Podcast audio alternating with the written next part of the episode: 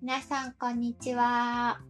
こんにちは。アートライフを気軽に楽しむためのサービスを提供するカシエがお送りするラジオ番組おしゃべりギャラリーお話しするのは私ひとみとしおりです。この番組はまるで個人ギャラリーのごめんなさい口がまるで個人ギャラリーの休憩時間のようにゆるいテンションでお届けするインターネットトーク番組ですはい。アートにまつわることもそうでないこともあれこれお話ししながら、それぞれが自分らしく生きるアートなライフを応援できたらなと思います。おしゃべりギャラリーへのお便りは X は「ハッシュタグおしゃべりギャラリー」インスタグラムのストーリーズもしくは、えー概要欄にある専用のフォームからお待ちしております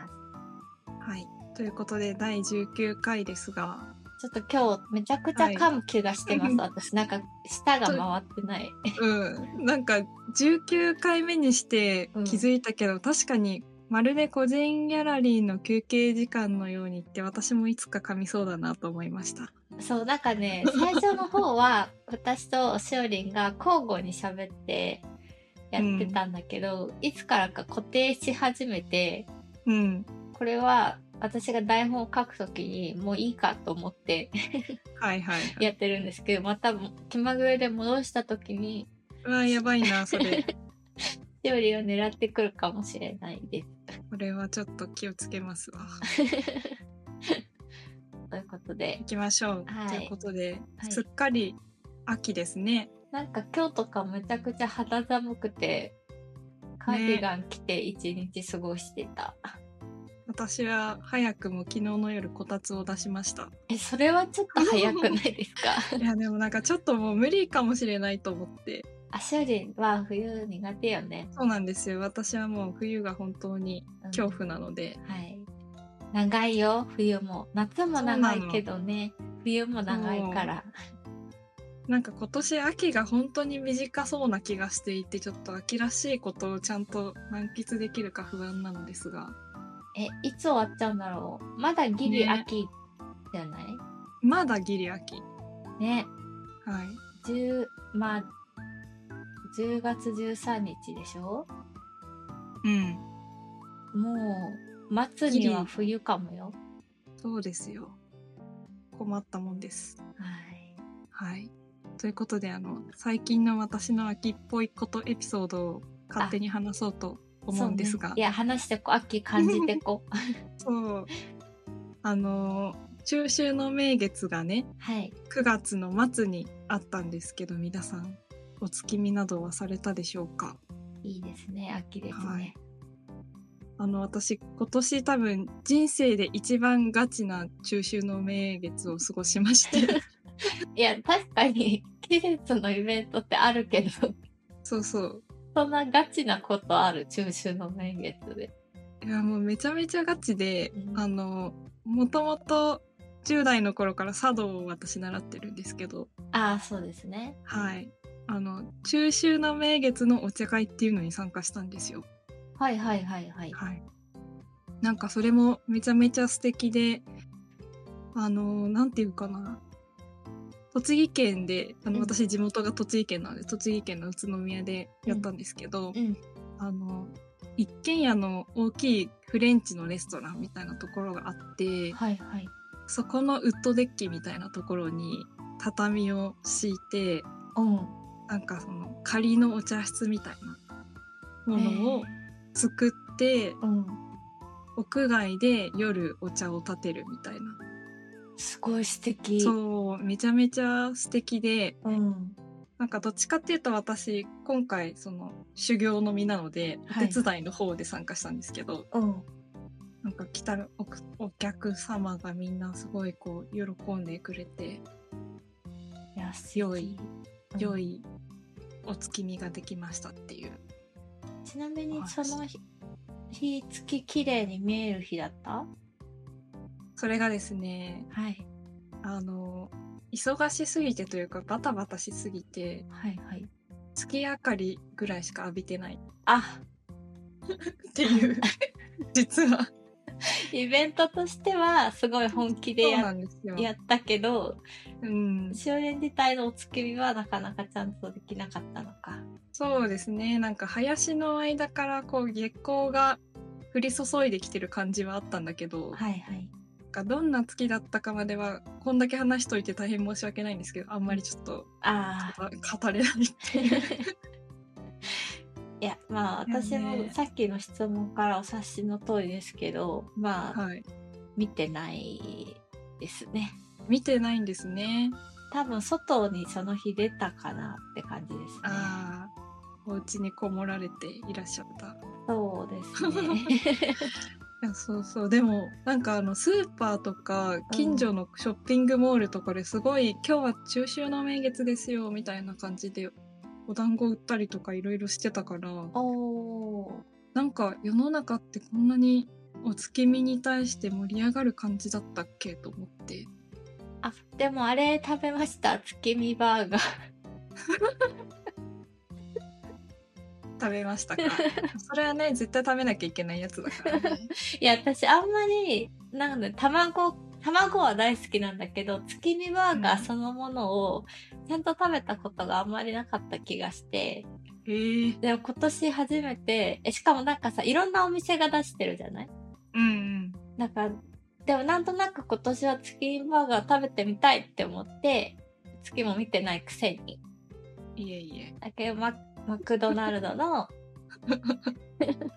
某某いいマクドナルドあ某マクドナルドさんの,、あのはいはいチーズが乗っている方の月見バーガあーをーいただきましたはいはい、美味しい方ですね。というか贅沢な方ですそうね。ちょっとちょっと贅沢しちゃいました、えそんな感じのお月見浅いとこで話してるえいえいえ、私風流してますね。 それぞれのお月見ということで、ね。そうですね。でもあの中秋の名月って9月29日だけど、はい、はい。 10月末にもう一個十三夜っていうのがありまして、あ、聞いたことありますよ。はい。十三夜っていうのは今年だとうん10月27日金曜日にあなるんちでょっとす先がだ、うんうん。そうあの中秋の名月でお月見をした人はこっちの13夜も見ないと片見月っていううん。あの縁起が良くないとされることになってしまうっていうのをああ、じゃああのそう見た人は中秋の名月で月を満喫した人は10月の27日も月を見てねっていうことか。そうそうそう片方だけ見ちゃうとちょっと良くないですよっていうのがこう日本の文化とか中国の文化でもあるのかなうーん。ってあるらしいので皆さんぜひ気をつけてください。え、これさ、私もしおりもさ、結局中秋の名月はちゃんと満喫できなかったわけじゃないそうでさ10月27日だけうっかりさ今日見てしまったらどうする、ねどうしよう これはなんか後半だけ見ちゃうって絶対あるよなと思って、ねあるよねね、ちどょうっとしたらいいんでしょう、どうしたらいいんでしょう顔を伏せて歩きましょうかねそうだね、うんあんまり夜はね外に出ないようにしてそうそうそうそうそうしましょうかねではですね今日はえっと前々回に前々回だよね前前々回々回ですねに、引き続き、はいアーティストに聞いてみたコーナーをお届けしますイエーイイエーイこれさイエーイコーナー名大丈夫かななんかあもうこれでいきましょう、あけ大丈夫ですか、うん、これでいきましょう大丈夫ですはいありがとうございます、えっとこれはですねあのカジエにあのアートを預けてくださってるアーティストって今実は1400名ほどいらっしゃるんですけどはいその方たちに何だろうアートアーティストじゃない目線の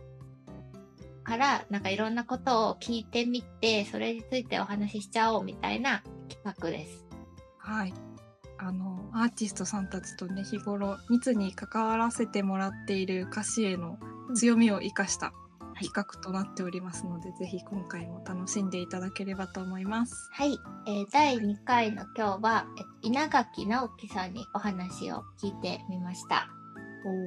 えっと、最近だとですねあの京都リサーチパークさんのところとあの歌手への共同企画であるワンデーっていうイベントにも、あの出演していただいてあの素敵なトークをね聞かせてくれたりと、まあ、ここでまた歌詞にちょっと力を貸してくれたみたいな感じの方でございます。はい。あの当日参加したスタッフというかメンバーも歌詞の中では数人いてすごい良かったっていう声を聞いたのでうん、うんあのね稲垣さんの考えてることとか結構個人的にも気になってはいるのですが早速ではでは行ってみますかはい、行ってみましょう。えっと、まずはい私が稲,、うん稲垣さんじゃないや、ごめん。えっと、稲垣さん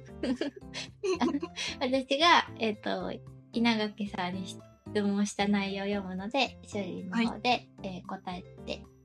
稲垣さんの回答を答えてくれればと思います。まず一つ目が、えーどのように制作を行っていますかはい、えーこれに対しての回答は、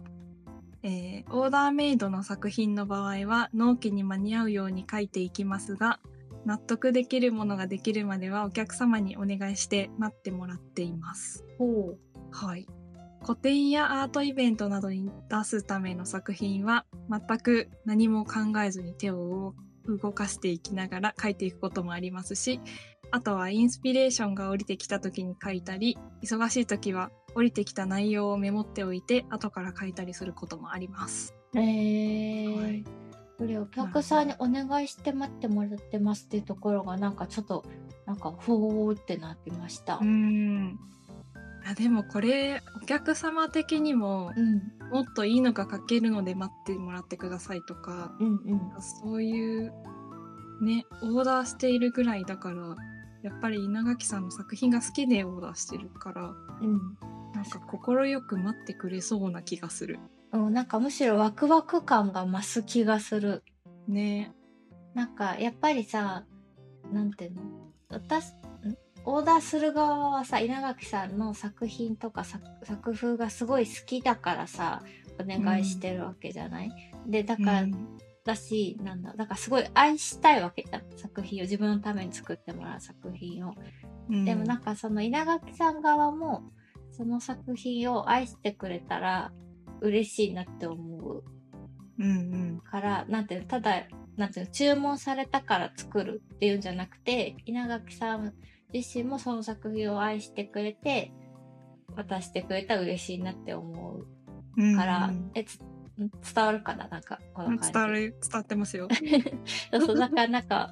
その待ってもらうっていうことはそれだけ稲垣さんがその作品に対して愛を込めてくれてるってことだと思うので、確かになんか嬉しいなんか逆にね嬉しいかもって思っそうそれを思ったなんか納期に間に合うように急いで書くっていうよりもた、うんねより良くなるものをこう真摯に伝えてくれてるっていうのがうんアーティストとしてのすごく誠意を感じるお話だなと思いました。ねなんかねいい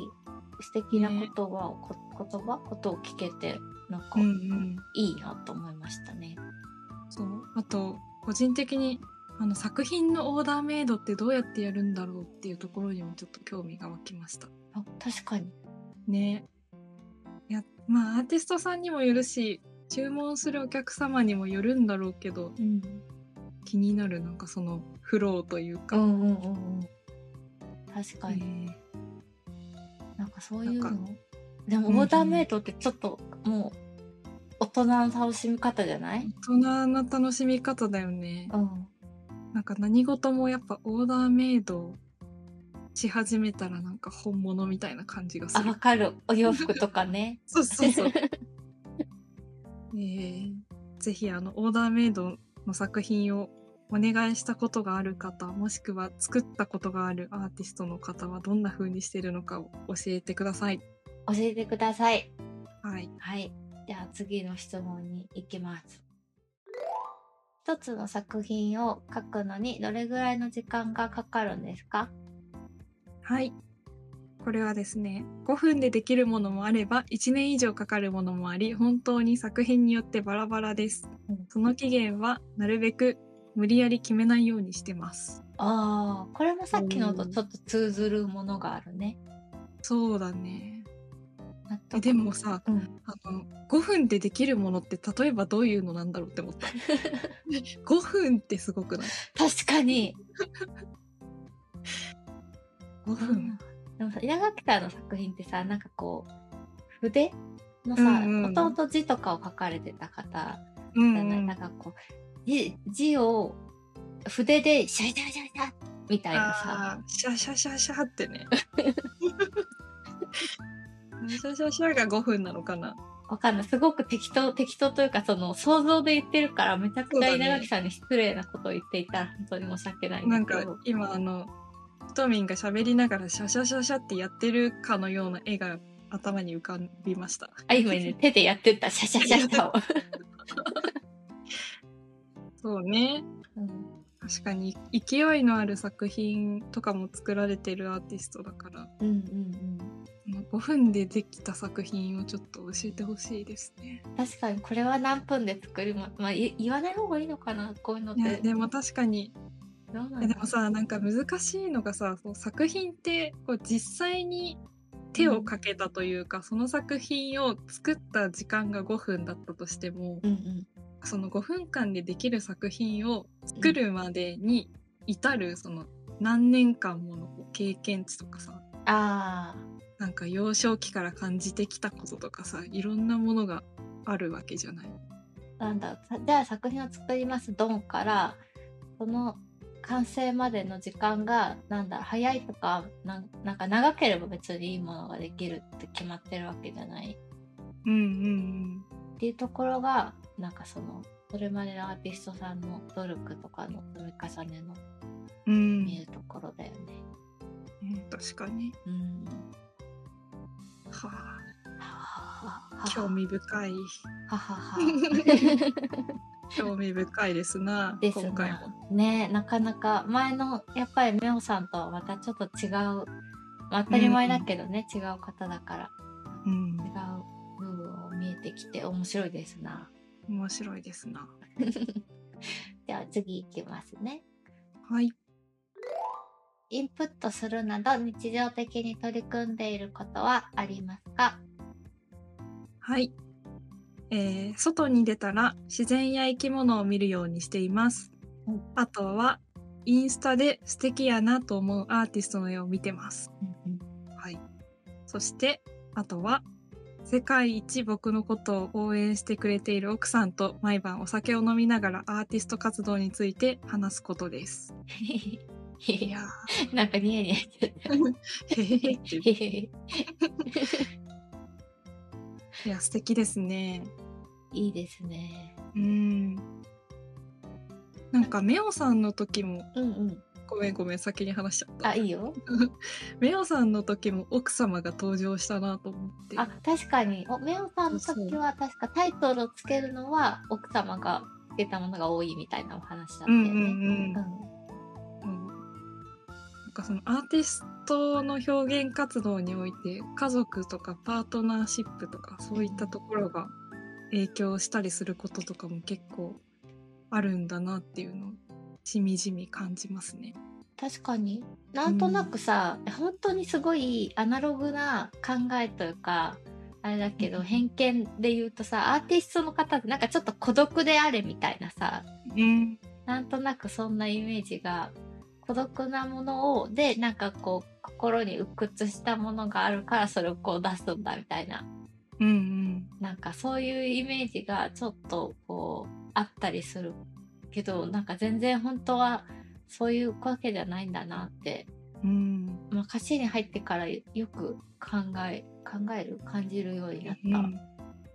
か本当いろんなアーティストの方がいるからそれぞれにお話を聞くとあそうなんだっていううんうん点がね、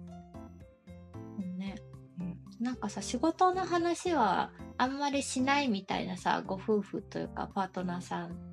とかもうんうん結構さ、いらっしゃったりするじゃない、うん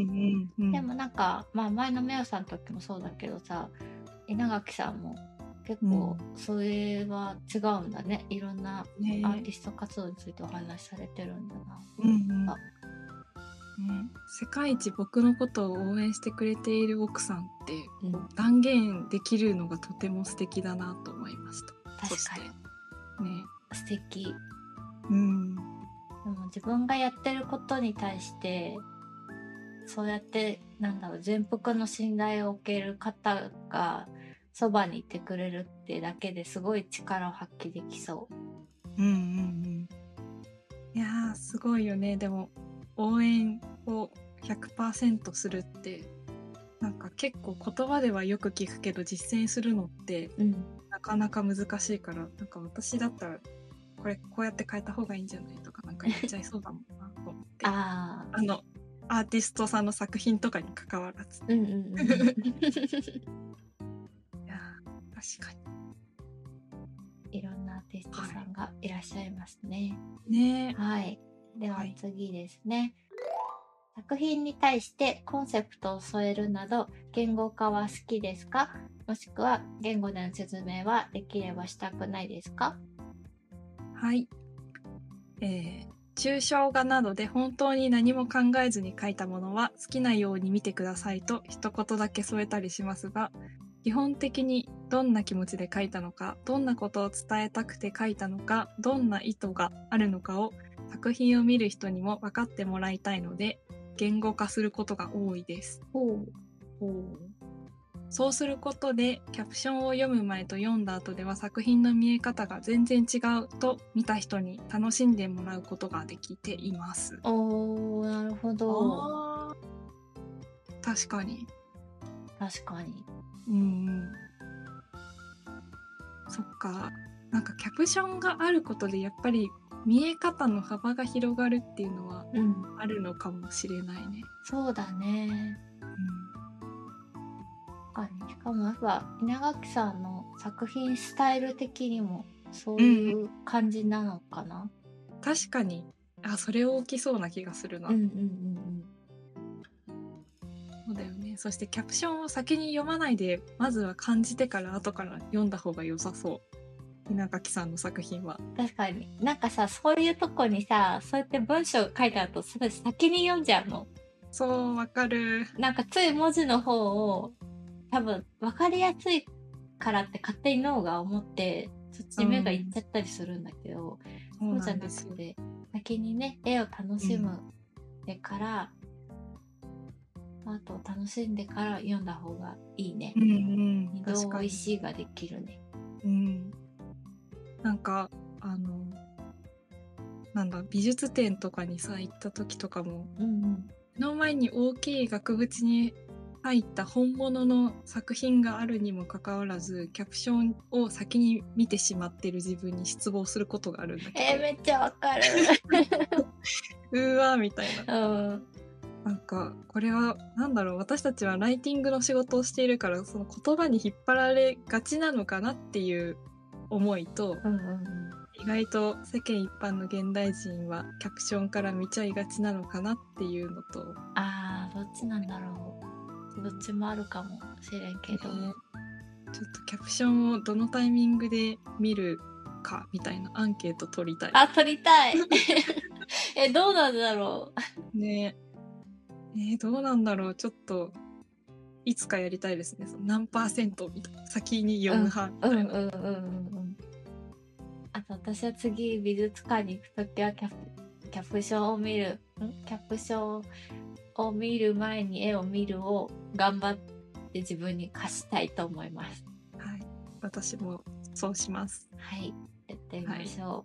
う。やってみますはい、ということで、えーアーティストに聞いてみたのコーナーでした。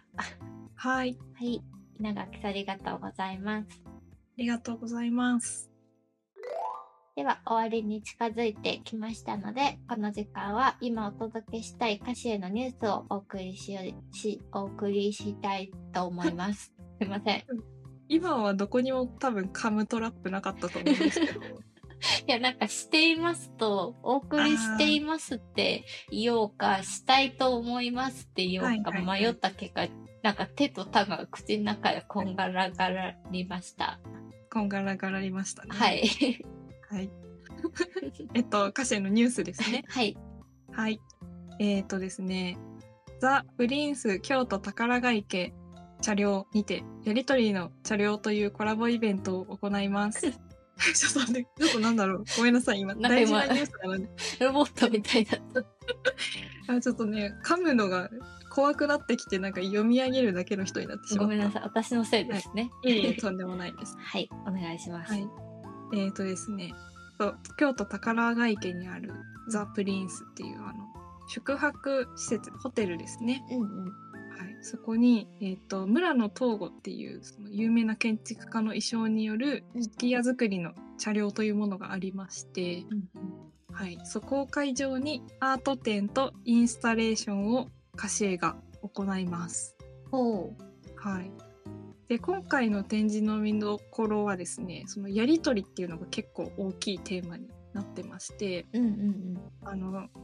今まさにこう言った作品を見て、うんそうなんかキャプションから自分で読んじゃうみたいなこととはまた別で、うん。うん。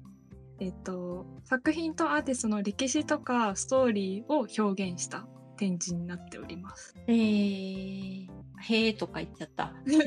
えーえー面白そう。そうなんかその来歴っていうのかなうんうん。なんかよくその茶道具とかってその誰々が使っててとかいつ伝来してとかいつこういう背景で作られてみたいなその説明を聞きながらうんうん。こうお茶を楽しむみたいなことが結構ずっと戦国時代とかからやられてきているんですけどはい。そう今回ねすき家作りの茶寮っていうすごい由緒正しいあの茶道の世界ともつながりのある場所を使うということでうん。まあやり取りをでこそ感じ取れる作品の魅力とかアーティストの素晴らしさを感じ取ってもらいたいなという作品で作品じゃない、えー展示イベントでございます。なるほど。ただのアート展じゃなくて、インスタレーションを行うっていうのはそういうことなんだね。そうなんですよ。あそのインスタレーションっていうのが、まあ、あの展示とかうん空間を含めて作品とみなす手法のことをインスタレーションっていうはい、ので、そうなんです。うんうん、その場所をせっかくのその車両を使ったその空間を使って、そういうアアーティストだったアートの表現をするっていうことなんですね。そうなのです。うんえっと開催期間なんですが、はいえー2023年11月24日金曜日から26日日曜日のうん間になっております。はい。はえいっとこちらですね、えっと、概要欄の方にあの申し込み方法などなどを詳しく書かれた URL を載せておきますので、まあ、ちょっと興味あるなとか行ってみたいなとかちょうど京都行くなみたいな人がいらっしゃったらぜひチェックしてみてくださると嬉しいです。はい、ぜひぜひお待ちしております。ではここまで話してきましたけども今日はどうでしたか そうですね。今日はえっ、と片見つきしちゃった場合どうするんだ問題の話からあの稲垣さんのすごく興味深いお話で結構いろいろ思うことを自由に私とひとみも話しまくったなと思ってます。確かに。いや、でも、片見つきしちゃったらどうしよう問題は、ちょっと10月27日まで不安に思っとく。そうだね、うんちょっと今月の小さな悩みとしてそうだね。共有しましょうん一緒に、リスナーさんも気をつけましょうね、もし。 気をつけましょう。 片方しか見てなかった場合。う。はいはい。あえー今回リスナーの皆様はどうだったでしょうか、えーテーマにテーマというか、まあ、アーティストに聞いてみたについてはもちろん、えー歌詞について聞きたいことアートについて何でも、えー X では「ハッシュタグおしゃべりギャラリー」でポストしていただくか、えー、カシエムックの方の、えーインスタグラムのストーリーズかあとはこのラジオ概要欄の専用のフォームがありますのでどこからでも、えーお送りくださいお待ちしております。それでは皆様また次回お会いしましょう。バイバーイ。